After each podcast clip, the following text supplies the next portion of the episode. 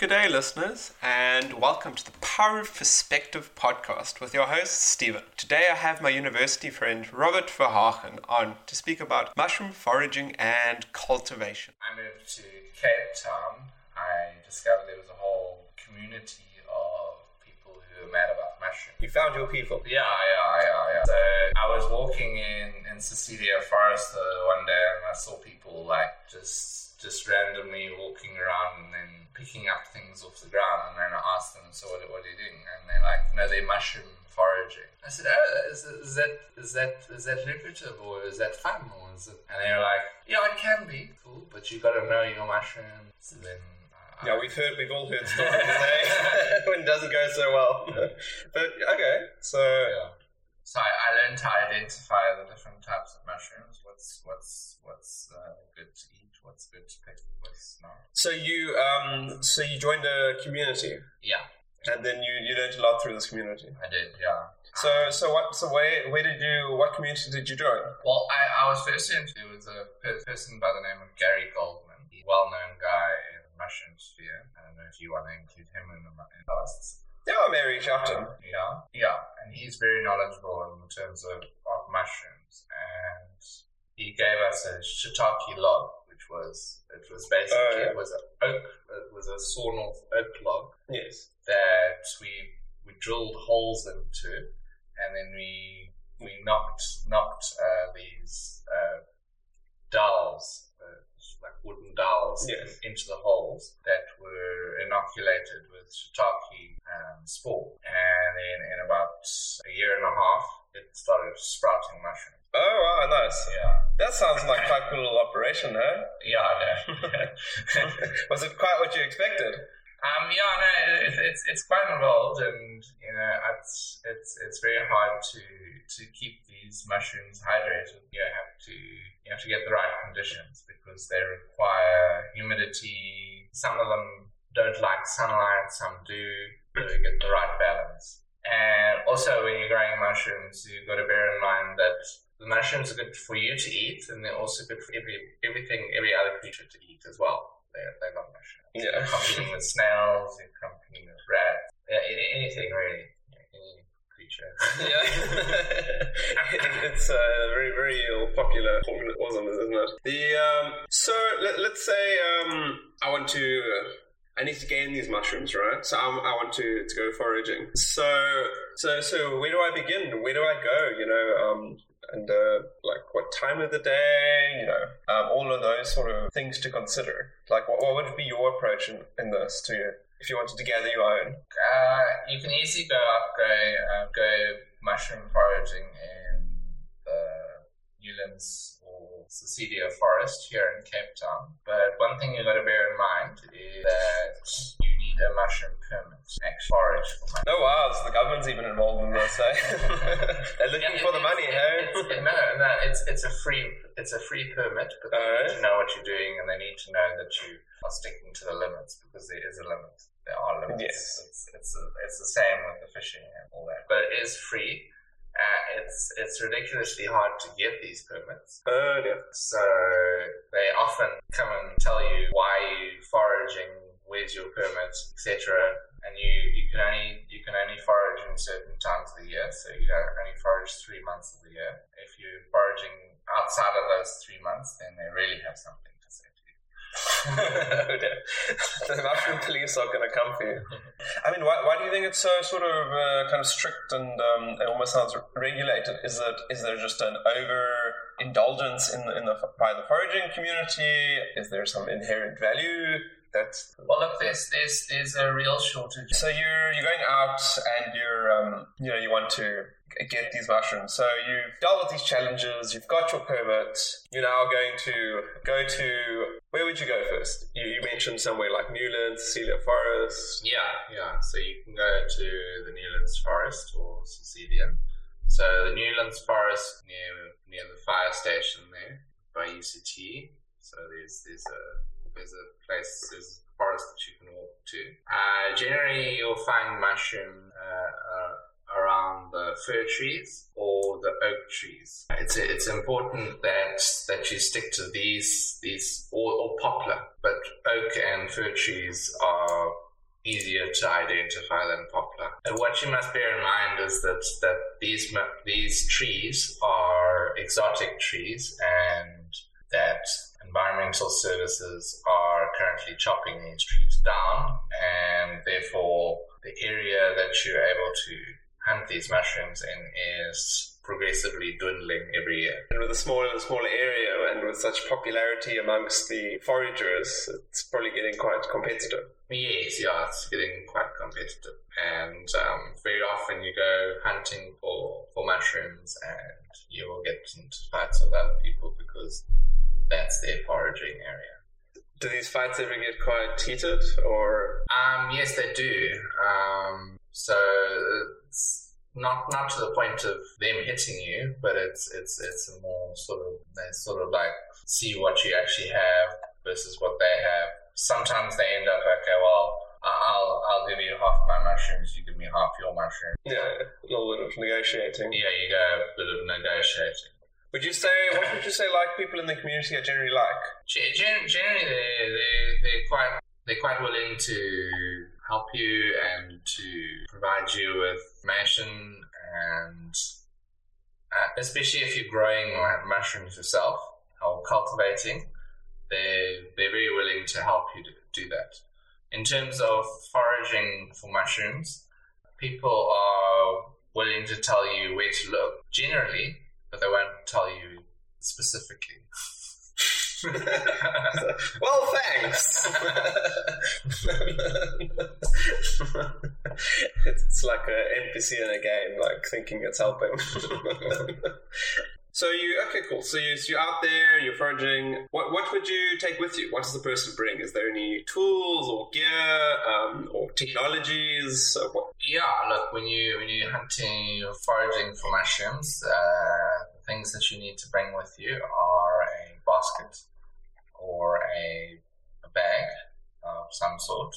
That um, preferably a bag that that has has holes in it, not plastic bag you bring a plastic bag, then, then you're actually being unkind to the um, environment because so when you are picking these mushrooms, you're releasing spores so that more mushrooms can grow. So if you have a basket or a packet that has holes in it, then those spores are going to release on the ground as, as you're walking along. So, yes. so the idea is actually have something like that. Oh, that's really cool. You're assisting nature. yeah, you're assisting nature.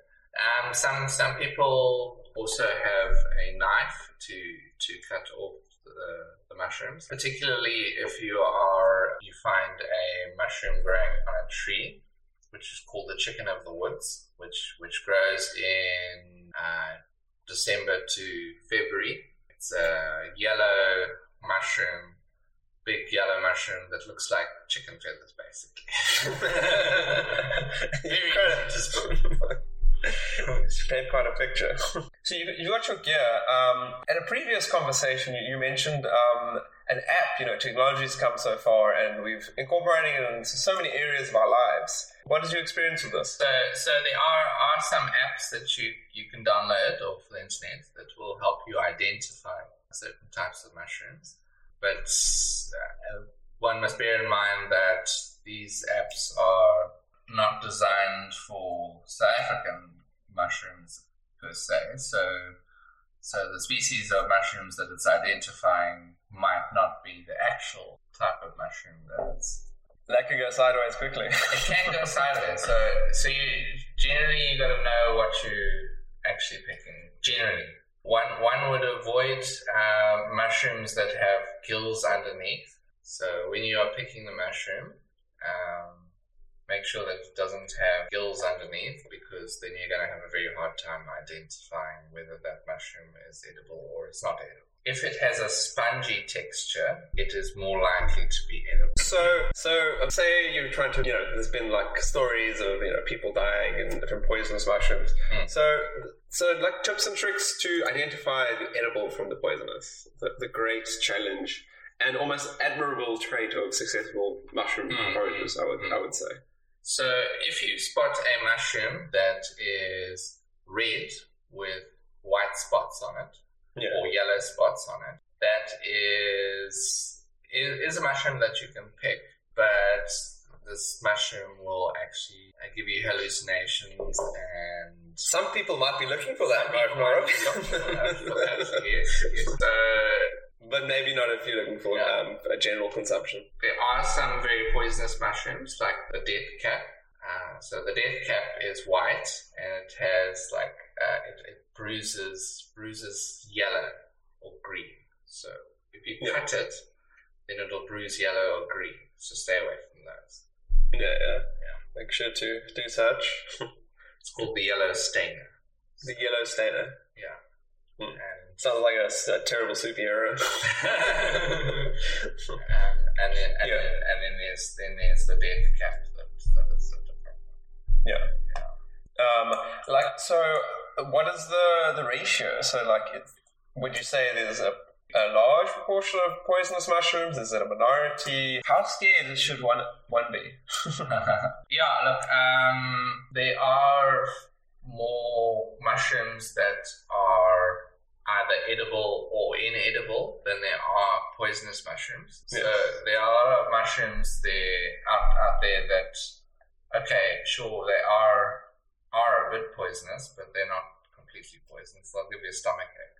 Yeah, yeah. But there are very few that will actually kill you. Yeah. it's good to know. And Yeah. and what must one one must you you you can safely pick up any mushroom, Yes. but do not lick your Find out what that mushroom is before. Yeah, yeah. well, you know, a lot of great sciences started with people licking their fingers. I mean, if you look at uh, the, I'm there for another podcast, but the, the sweetener industry, a lot of those sweeteners were discovered just by people playing with chemicals and licking their fingers. Maybe you find the next big, big mushroom trend, you know? yeah, yeah, sure. but maybe, maybe um, not, tr- not to be tried at home.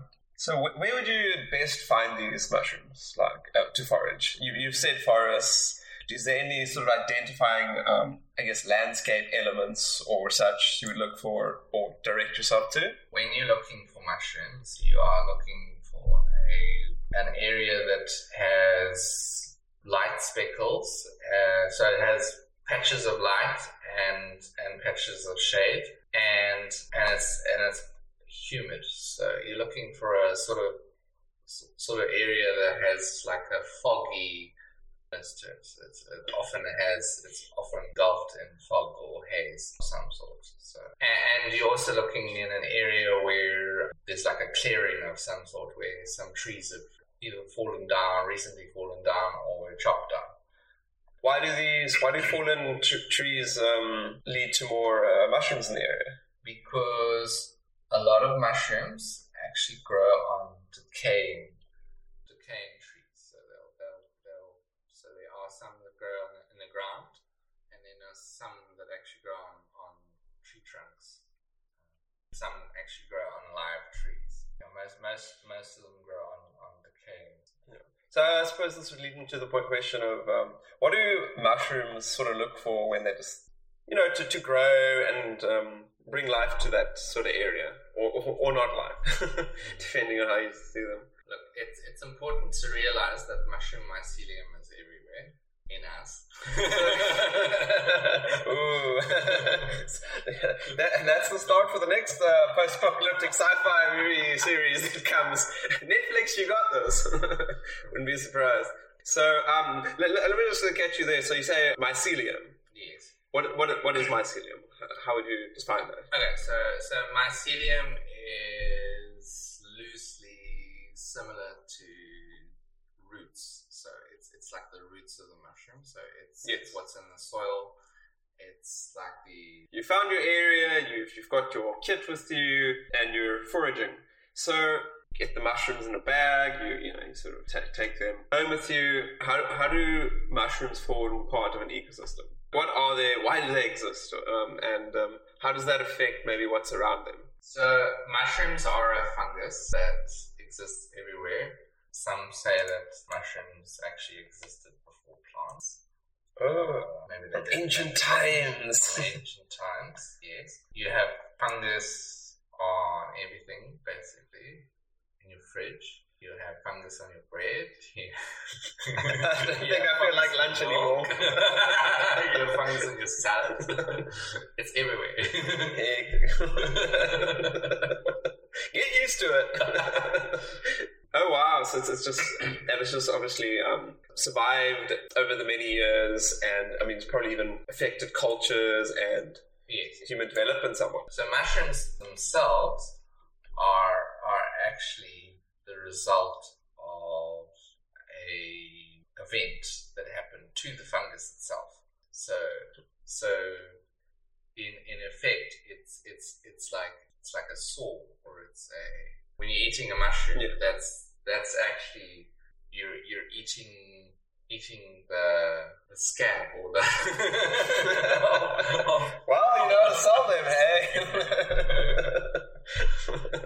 Mmm, delicious. uh, um, nature both bro, bro, beautiful and totally gross at the same Yeah. time, but we love it. yeah No, the mushrooms are definitely very interesting, sort of, and they're almost like a like even as a group, sort of a life form of their of their own. I know there's in certain parts of the world sort of ma- massive sort of fungal sections underground that communicate over like you know hundreds of meters. It's, it's actually what Yeah. what helps plants grow. So plants will actually use the, the mycelium.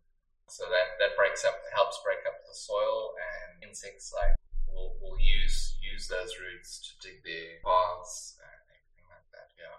So it's uh, an important part of, of other sort of um, animals and plant life sort of development and survival even. Yes, yeah, and and actually some trees do not grow without without the symbiotic relationship with the mushroom. For example, there are some oak trees that will only grow to a certain height unless they are they are grown with with a certain type of certain species of mushroom. Oh, amazing! And, and there are some, like in Europe, there are some trees that they grow with truffles.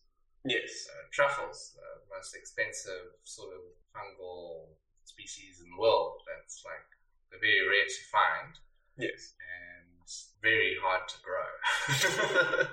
yeah, I mean, in the culinary world, they're like um, one of the almost most prestigious elements to add to your food, right? It's super valuable, super fancy, and kind of showing off wealth and sophistication almost. Let's talk about um, mushroom uh, cultivation. This is um, a big interest of yours. It sounds like you so quite successfully sort of um, learned the ropes and gotten into it. T- tell us about it. Um, you know, what what is it? How is it done right? You know, um, we'll we'll break it down. M- Maybe just give us an overview.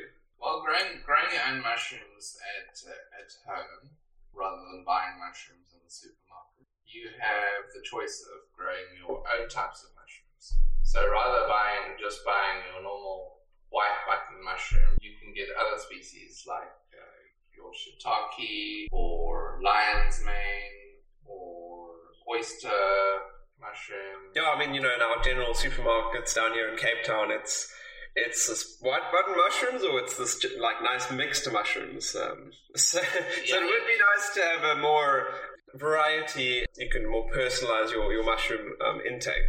Yeah, yeah. I mean, when you the mushrooms that you get in the shop are all the same mushroom. They're just at different stages. and that's that's marketing for you.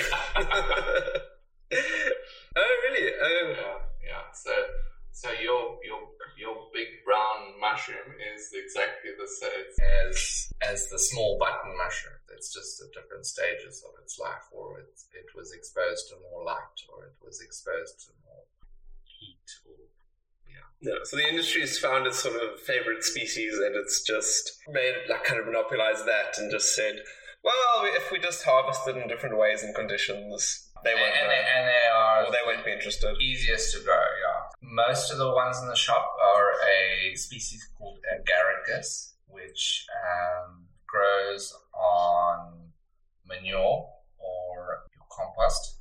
Yes. So, yeah.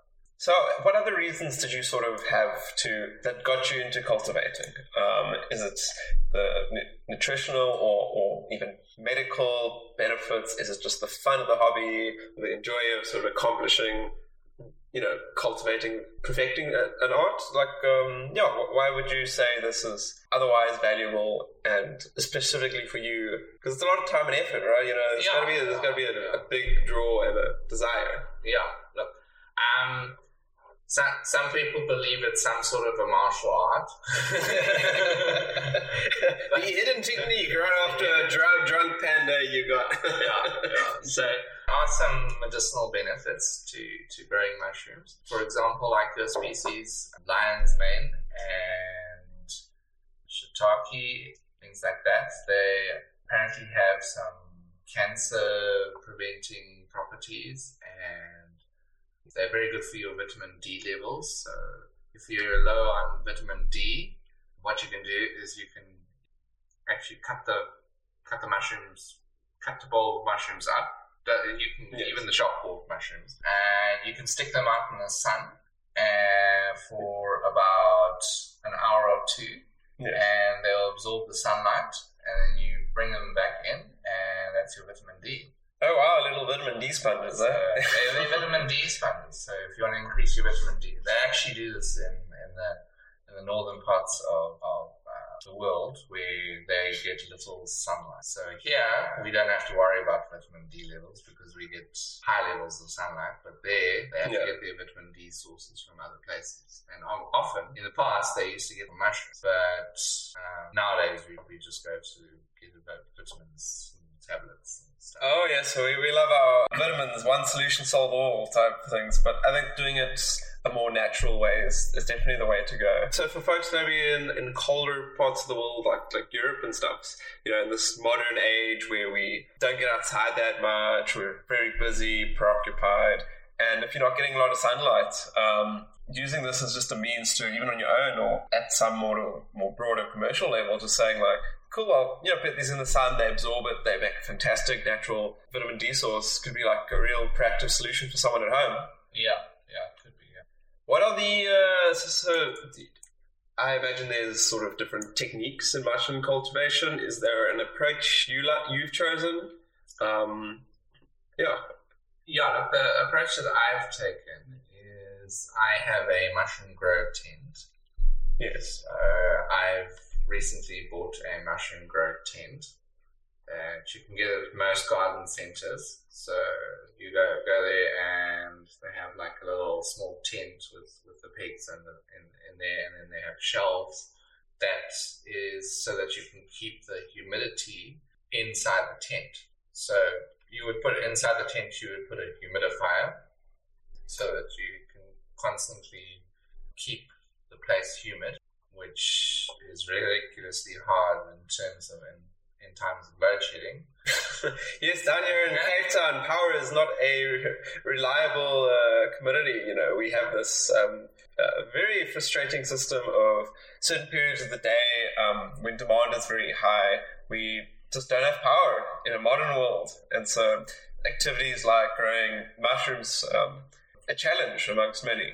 Look, when you're growing the mushrooms, you've got to monitor the temperature levels, you've got to monitor the humidity levels. You can either do this yourself, uh, which is generally what I'm doing currently until I have enough money to buy the more expensive hygrometers and different temperature things to monitor.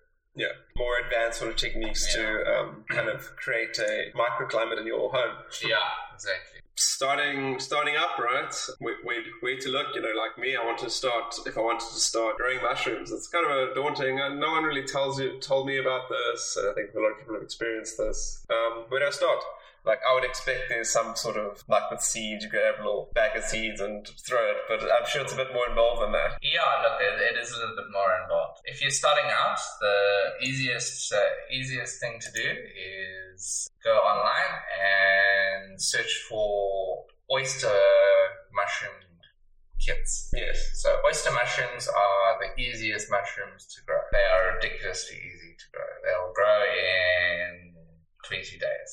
Yeah In less than a month, you'll have mushrooms that you've grown yourself. Go to go online, search for oyster mushrooms. Best of the, the there are two species that are my favorite.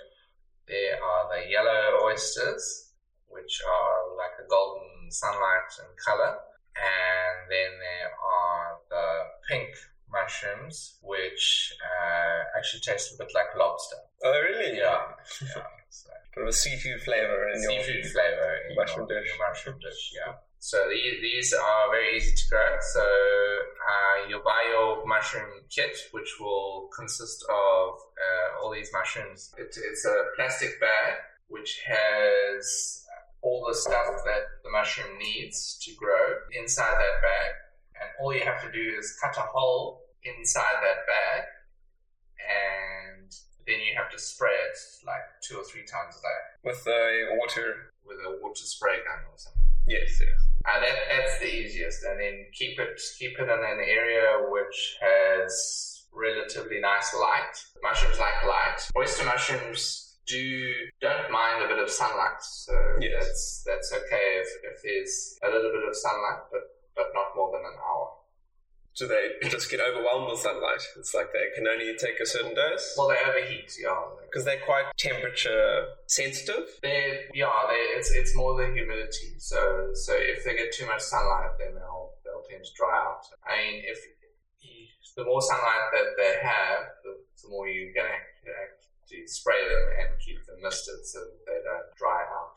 Because that's the. So I would just avoid sunlight. Yes. like um, some of my gamer friends would. and maybe even appreciate that, that and relate to that. I've heard you actually have gone to the point you have made your own sort of kits. Yes, yeah. So you can you can actually make your own own kit. This is a little bit uh, difficult to make your own kit because yeah, you need. So first of all, you buy the the bags. So these these plastic bags aren't any type of plastic bag. These are specifically plastic bags that are somewhat breathable. So they have like micro pores. They're a little bit breathable plastic. If you go to online and purchase these these mushroom grow bags, and specifically, and then you'll have they'll also have micro pore tape. Uh, so you'll need that, and then you'll need the stuff to go in it. So the mushrooms need need a growing medium. Your oyster mushroom uh, will require like straw Yes. or paper or anything.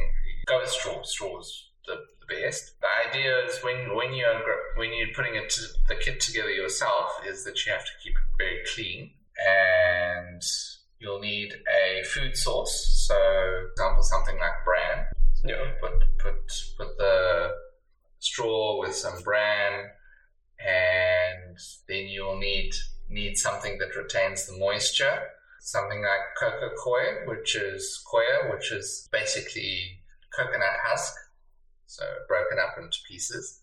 Yeah. So you put that that together with it, and could mix in volcanic ash Oh wow! You know, it's im- imported from in some Mediterranean island. no, no, no. You can get it at at, at, at any of these uh, plant plant stores, so Yes. nurseries and stuff. You will have they'll they'll have it. Um, called rock dust. yes. Yeah. So that that's more specifically for a certain type of mushroom called cordyceps, which you use. It provides all the minerals and stuff, but generally you can you can use it in growing any any type of mushroom because it provides all the minerals and stuff that mushrooms need. Yeah. So look out for that one. So you've got you've got your your, your kits and you're, you're ready to grow. And so, what does the the process look like? What's the timeline? What are the stages? Maybe walk us through it a bit. Yeah, look, one, once you put that all in a bag, then you need to inoculate your um, substrate. So you've got your substrate in a bag, and now you need to inoculate it. When you say substrate, That's your growing medium. So that's that's your grow bag that you put together, and now you need to inoculate it with mycelium. So there are various ways to get this mycelium. You can either do it yourself, or you can you can buy you can buy syringes I generally buy syringes because um, it's ridiculous. I don't, I don't, I don't have a lab, laboratory or pressure cooker or a, all this stuff. I think a lot of us can relate to this, you know. we don't all have a little Dexter's lab in our basement, so yeah. yeah. yeah, there's definitely a practicalities we have to consider as a you know just general public. Yeah. Okay. Say you you bought bought the syringe, which uh, you, you buy from any mushroom um, place. Okay, so you would put that syringe aside. You, the kit that you put together, you you need to okay. So you need to pasteurize this this uh, setup. If you have a pressure cooker, this is the best way to pasteurize it. So pasteurizing your grow bag. So you tie up the bag once you have everything in it. Okay, and and then you put it into your pressure cooker. If you don't have a pressure cooker, then what you need to do is is put a piece of a wire or something at the bottom of the pot, just so that the Yeah. bags don't touch the bottom of the pot and melt. Yes. And then you put a water. You put bit of water in the bottom so that it's so that it's covering the, the, the wire and the bottom of the bags. Close the pot and uh, leave it to boil for almost an hour. Yeah. I know that's a ridiculous amount of time. Yeah. On a low heat. And then that would pasteurize it. If you have a pressure cooker, then, then that's a better idea. And um, okay, cool. And what sort of timelines do, you, do does this process take? When can you expect the, the fruits of the labor, as you say? Okay, Or- so so once once you've uh, so once you've got it out of the pot, and you need to cut a hole. So you, so you need to get the get the needle, put it into into the bag, and inject it, and close it up with your micro port tape. yes. You stick that micro port tape on, and then what you do is open open open the bag, spray a bit of water in it, and then close the bag so there's no risk of infection or anything. And then you close it up, and you wait for it to all the mycelium to take over the growing medium, so Yes. it starts growing white and everything, and then and it's it slowly starts colonizing the substrate. Oh, colonizing, dangerous word in modern times. we're allowed since we're on the on, on, on the mushroom topic. Yeah. Yeah, it needs to colonate, uh, fully fully colonize the bag, so it will go white.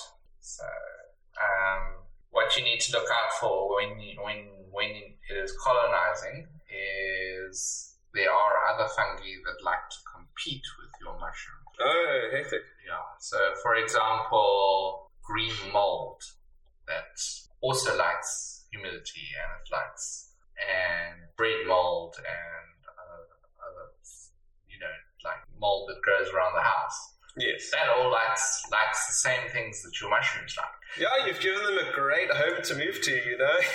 thank, thank you, kind sir. We will take over from here. Yeah. If your if your mushrooms start start growing going green or they start growing fluffy white instead of instead of a clear white, then probably it's probably infected with other mycelium and not your mushroom mycelium, and then you just got to throw out after. Oh no.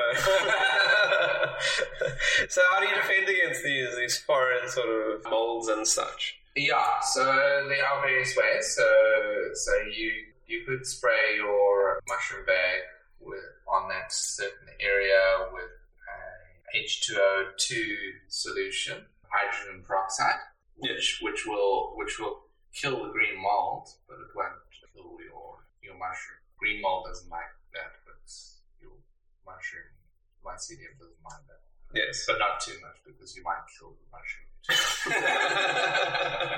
so careful, careful on the grip of that trigger, you know. It's a, it's a, it's a dangerous game. If it's taken, if it's taken over, then it's taken over.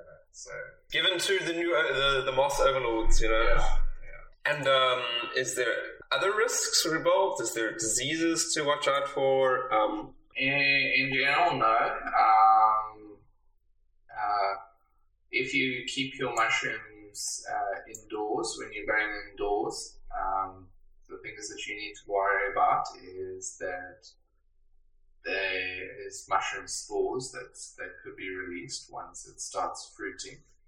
Yes. Um, and sometimes these, for the most part, these spores are, are okay because we're exposed to spores all the time and we're used to it.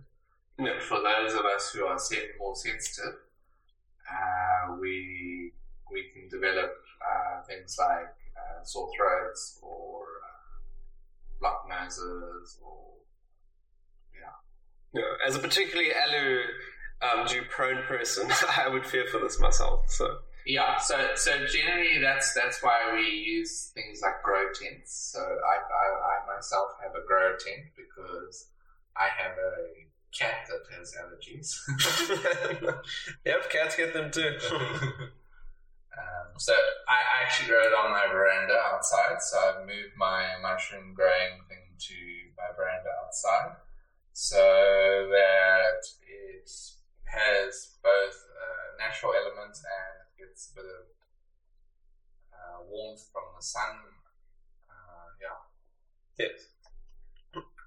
Um, and for our, um, you know, people starting out, beginners, um, in your journey and maybe in just uh, observation, like what are common mistakes uh, to look out for?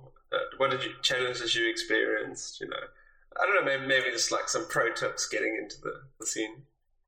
Yeah, look, um, when you when you're growing mushrooms, uh, don't don't get uh, frustrated when your mushroom kit starts going green and uh, it uh, if you have your flush and then oh wow. It's it's mushrooming. It's it's finally fruiting. It's it's great. It's it's wonderful.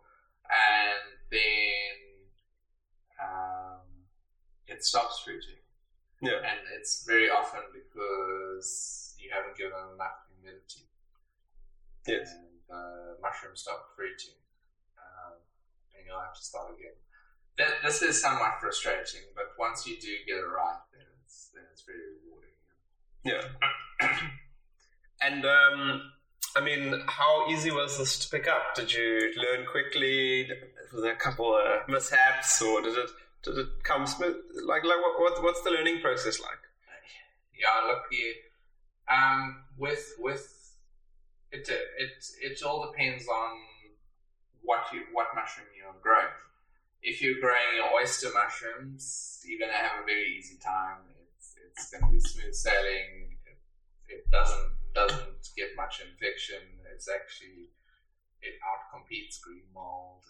It, it's it's a great mushroom to grow. If you're growing another certain types of mushrooms, like um, I myself uh, like to grow lion's mane and um, uh, shiitake and, and things like that. And they are quite a bit harder to grow because um, Yeah. they take longer to grow and the green mold actually outcompetes them. Feisty little um, thing, isn't it? the um, uh. All right, so you you you know you're growing these mushrooms. Um, let, let, what, what should people grow? Like uh, quick, you know, quick top five. Or what what are the is the hip hip hop happening, as the youngsters say, in the mushroom scene? Yes, well, if you want to grow mushrooms, Yes. uh, very first mushrooms that you would grow are your button mushrooms. Ridiculously easy to grow. You can grow them in a shoebox with, with a bit of uh, compost and potting soil, and and uh, you can just you can just basically put your um, shopwort mushrooms in there, and uh, in about two weeks you will have grown your shopwort mushrooms. That's yeah. yes. So that's that's one particular type of mushroom that you can grow. And other type of mushroom you can grow is oyster mushrooms. Oyster mushrooms are very easy to grow. Um, as, as I've said previously. Um, shiitake, you can grow shiitake. The easiest way to grow shiitake mushrooms is actually on a oak log, which you would uh, drill holes in, and then you would put uh, shiitake dowels in. Yes. Just just note that you'll only have a flush in a year and a half or so. It is a very slow mushroom grow. a patient person's game, right? So you've, you've got these, you've made these lovely mushrooms, right? No, you, I mean, you want to use them, right? Yeah. as, as much as the, the game is fun to do, I'm sure. How would you say the, the best uses of these mushrooms are? Well, the best uses of mushrooms are cooking. So for your oyster mushrooms in soups, or you can put them, especially the, the pink mushroom goes well in your fish dishes. I mean, if you're if you're vegan, then that's actually the best mushroom for you. If you want to say, okay, I'm going to have a seafood salad. I mean- then you just put these pink oysters, and then you, it's like you're eating seafood.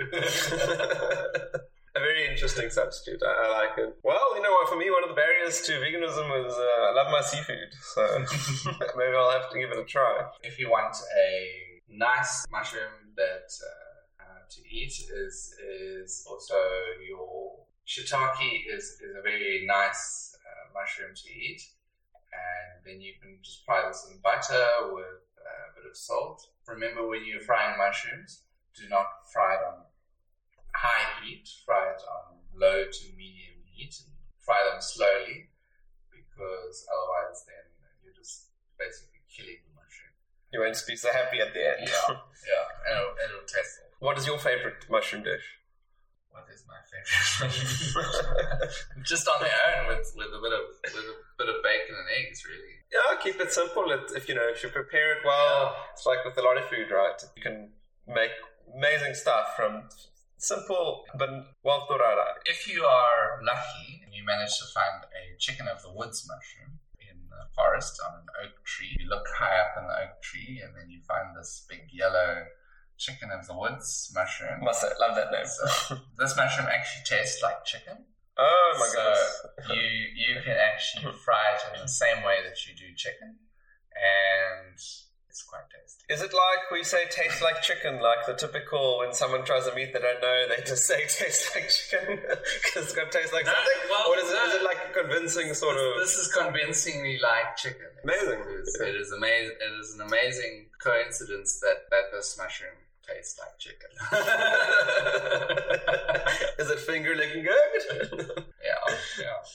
I mean, you gonna know it is actually mushroom, but no, no, I, I figure.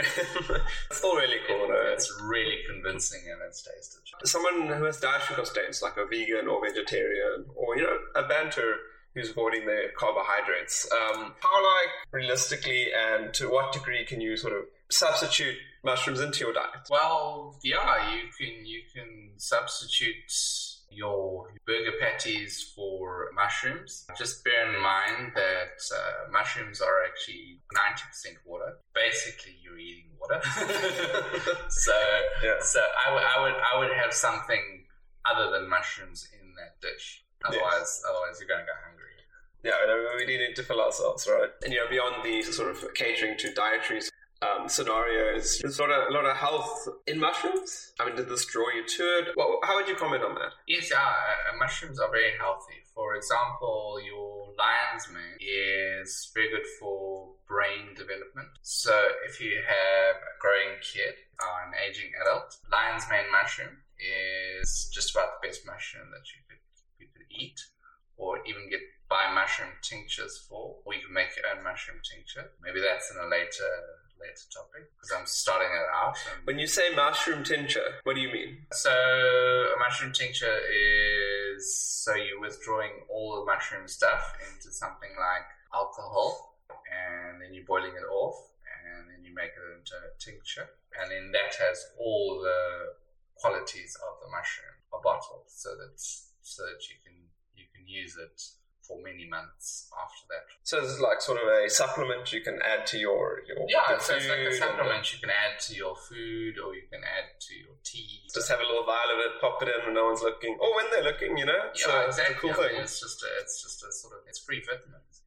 yeah. Is there certain like health aspects that drew you to mushrooms, or that you particularly appreciate? it increases your vitamin. It has other health benefits. They say that it fights off some certain types of cancer, so it has like cancer healing properties to it. It's good for brain development. Can it help with my bad memory? yeah, yeah, you know. yeah. It, it could, yeah, yeah. So so there are some studies that certain types of mushrooms can help with both your memory and your sleeping, even. In a world where we have a little bit of a sleep crisis, in a way, right? You know, Yes, people working longer hours. There's more disruptive sleep schedules. You know, these, this this could be like a potential solution for some. of stress and you're not sleeping properly and you're struggling with your memory, then a mixture of the reishi mushroom and the lion's mane mushroom will calm you down and help you to sleep. So You'll have better memory. That's that's that's a, that's that's a good combination. And very often when you go into into shops and everything, they have those two mushrooms that are combined. That's all there in front of you. You just got to know how to put it together, right? Yeah. So, so if you know how, you can just put it together yourself. So, So, so knowing Rob and um, I think um, at university and his bit of his study background, Rob was very good at finding products and natural substances and so on that would help with stress levels and maybe productivity and stuff. Tell us about that. Were mushrooms involved, or just- generally? Because I always found that an interesting part of you. initially, I would switch to I, I, before I discovered mushrooms. I would use other products like herbal remedies and stuff like that. Your ginger is in times of stress and worry. I mean, it, it even helps you in terms of seasickness or when you're feeling a little bit out of sorts and your brain is a bit Yeah. funky, then ginger ginger is, is just about the best. And then you have other ones that help boost your pain thresholds and stuff, like what's it, yellow powder, root powder. Turmeric. Turmeric. Oh yes. Oh, you're and No, I love my, my turmeric. You know, throw it wherever you can. Just be careful. A little bit too much, and it's very potent. But in the right doses, amazing and super healthy. Super anti-cancer, antioxidants. Very often, I would combine turmeric with a bit of ginger and mi- mix it into a sort of tea or drink. And that, would help with my stress levels. And if I hadn't had enough sleep, then I would add peppermint. Found these products quite helpful, as opposed to maybe more um, Western sort of medicine. Yeah, look, in terms of Western medicine, you your we- Western medicine often has a lot of side effects, whereas I find that mushrooms and herbal remedies have less side effects. That's not to say that they don't have side effects. They do for certain types of people. For example, lion's mane does affect people who have blood clotting problems. So if, if they have uh, health issues like blood clotting, bleeding, problems or stuff like that, then generally they should stay steer away from mushrooms and stuff. Probably would be told to stay away from a lot of Western medicines as well. No, you know, if you're going to start to take on a big hobby like this, uh, it's always good to do a bit of background research, just just to be safe, especially if you've got like pre-existing conditions. So, I mean, in in all, always ask your doctor. Say, look, I'm eating this medicine. I'm taking this medicine. It contains cordyceps mushrooms. It contains reishi. It contains lion's mane. Will this affect any of the medications that I'm currently taking? What is your take on it? I mean, for example, myself, when I told my psychiatrist that I was taking reishi mushrooms, he actually decided that I didn't need antidepressants anymore. He says, well, you don't need the antidepressants if, you have, if you're switching to reishi mushrooms. See if it works for you. Oh, amazing. amazing. I mean, that's really cool though, right? Finding sort of alternative and, you know, even sometimes just as good, if not better, um, solutions to these things. Um, sometimes being proactive and finding your own approaches is, is, is a great way to find solutions to these challenges we have in life and how, how, how well they work. Yeah, look, I'm, I'm sleeping a lot better. I, I do have the odd night where I don't sleep, but that's just my makeup. That's that's me. Yeah, we, we got our struggles. Yeah, but I, I think me not sleeping sometimes is more the environment. I mean, with the, all the load shedding, a lot of people's alarms go off in the night, and they, that wakes me up, and then I have difficulty getting back to sleep after that. I have great without even our own alarm. You know, the power goes off, and all of a sudden, in the middle of the night, your alarms go off, batteries just die. You know, this- yes, yeah. yeah, Rob, Rob in the background in you know working at a as a tech position at a, at a, a local school has um, found batteries that just don't last with power off the whole time. Brings challenges in both mushroom cultivation and all sorts of life. But then luckily we have things like these mushrooms to solve some of the maybe symptoms of that, that these these scenarios give us, right? Dealing with our stress better and sleep. I think finding holistic solutions in these sort of modern times is really cool. You can grow these mushrooms with without the use of technology and stuff. Through the use of technology, you shorten the time that you can grow these mushrooms. How have you found that technology has made this process easier? So through the use of technology, you can shorten the grow times by introducing stuff like LED lights. They're getting more light to the mushrooms, and that's what helps the mushrooms grow. Is, is they, they need light, and then they need humidity. If they're not getting enough light, then they won't grow. Well, it's like plants. Plants are the same. They're not getting enough light, then they won't grow. Yeah. but it's a particular type of light, so you've got to get the right setup. Yeah, look, you, you generally need to identify a type, a area of your house that is more, more is cleaner than others. I tend to, I have in the past used a bathroom, but that doesn't always get enough light, so I have switched to actually growing it um, on my balcony when I live on a flat, so it's it has a cover, it has a lot of shade. I actually grow my plants there, so at nighttime there's an interchange between the mushrooms and the plants. There's sort of like a symbiotic relationship that they have. The one needs oxygen and the other one needs carbon dioxide, and it's sort of yeah. I mean, yeah, I mean, it sounds like just growing things and, and nature has, has sort of become maybe a big part of your, your enjoyment sphere. So, I mean, where did the sort of the, I guess, the interest in those plants and such come from? Dad got into it as well. Grows stuff like uh, there's a plant called Sabi Star, which uh, and grows in the low felt here, it's it's actually ridiculously hard to grow, but he's now got them growing all over the garden. like it's just casual, you know. Stop boasting to your neighbors. Oh, you know, it's just it's too much. You know, we gotta get rid of them and stuff. You know, it's just overwhelming. You know. You know, it is. I, I find it is it's so inspiring when something's when you see some level of mastery at something that someone does it. It's Yeah. such a great way to inspire those those around you, and you know, clearly in this instance, it, it has. And hopefully, you, you, through your, your journey in this mushroom cultivation, foraging, and just the whole field, you can um, yeah showcase that to other people, maybe inspire them also. In 2016, we, we bought a farm, and there is potential for me to grow mushrooms on this farm. So, Hey, here we go. so yeah, yeah. I mean, in, in future, where do you want to take this? You're on this big journey, clearly enjoy it. There's a definitely a level of proficiency you've you've acknowledged in yourself. Yeah, where, where's it going? You know? Yeah, look, uh, in, in, the, in the future, I, I might decide to maybe make it less of a hobby and maybe just make it turn into more of a business. My idea is to develop a whole lot of medicinal products out of some of the mushrooms and sort of sell them and see what I can do there. Well, it will definitely draw people's interest. You know, I think ma- mushrooms, at least before um, more recent uh, media spotlights from certain series, maybe been under talked about. You know, considering the value they've got in, in so many spheres.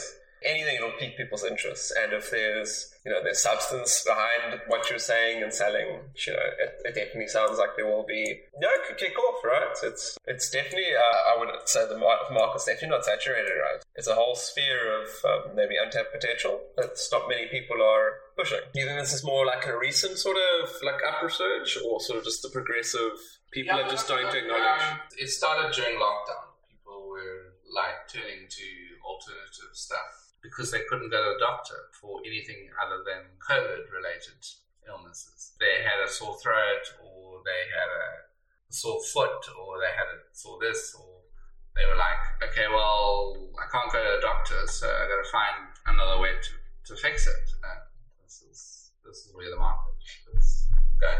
Yeah, I mean, the, the, you know, once the, the spark has been lit, lockdown definitely in many spheres has created like unexpected sort of results. Um, this is a great example. Like, you know, people in these tough times have to figure out ways to solve the, the challenges they have. Yeah. I'm not surprised. Like, so you know, this is sounds like a big boom for the holistic and um, um, in the, specifically in this case, the, the mushroom industry and the, the health industry, and maybe people also struggling with high levels of you know stress in these times. Western medication is, is very expensive. And And it's been tough economic times, right? yeah, what I'm finding is a lot of this medication that you find online is this herbal medication, mushroom medications is actually quite expensive. It's ridiculously expensive. When you consider when you're making it, it's very cheap to make it. They're really milking that one, right? yeah. And I guess people just don't know like the process behind these, and Yeah. if it's all you see is these big flashy price tags, and you all these like maybe not unjustified, but you know very impressive sounding sort of things, it, Yeah. it is a bit confusing to a unresearched uh, consumer, right?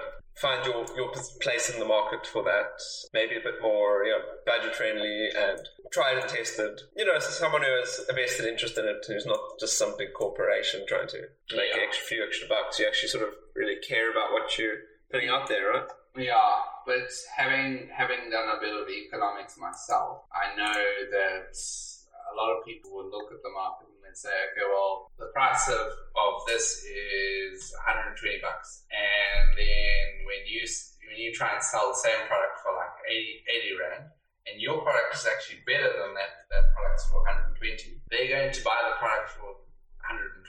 They think it's a better product. Yeah. Just assume if it if it costs more, it must be better, right? um, as a as a um, avid board gamer, I, I normally tell people for gaming purposes, hundred percent costs more, it's probably better. But in life, unfortunately, it's uh, it's a lot more complex than that. How would you start this to, to get into this mushroom selling? and I think that the medication might be a better route. Yeah, I mean, if people are looking for the untapped potential of nature, and you know, if you can get that to people, that's really cool, though, right? I'm still learning actually what certain type of mushroom help and what what don't. Hoping to go into the market of stress, uh, reducing stress, uh, improving sleep, and those kids that are studying and they need something, what do they look to? Instead of just switching to medications, they can also use mushroom. For example, if you combine your vitamin B3 with, if you combine vitamin B3, um, lion's mane, and your reishi, if you combine them all together, that's that's an anti-stress. That's that's also going to help you study and better your sleep. And when, how would you take this as a as aspiring student? It's a stressful time. we know that game, mm-hmm. right? Like, how would you incorporate this into your, your study routine or just your diet? How did you approach it? It, it would generally it would be in a tincture, as I said. So you put it all together. The vitamin B3 I I have included there because the vitamin B3 actually counteracts any toxins that you might encounter you're taking taking the mushrooms, and it generally prevents you from taking too much Yes. because what what students ch- generally tend to do is they tend to over medicate. They're like, yeah, I'm studying. Okay, I'm gonna take like ten drops of this because this really helps. But with the extra vitamin B3, that's gonna be like vitamin B3 is just gonna cause you to throw up. because there's too much of it. so then it gets gets gets it out of your system so that you Yeah, almost like you're being like uh, like trained, like Pavlov trained to like, Yeah. nope, that's that, that's not a good idea. That, that's interesting, but both chemically healthy and also as a ritual, almost encouraging the good practice with taking it. There are some studies that say that if we introduce medicinal, we, we introduce medicinal mushrooms to uh, magic mushrooms, it has a better product and it's better anti-stress. That's that's uh, legal in this country.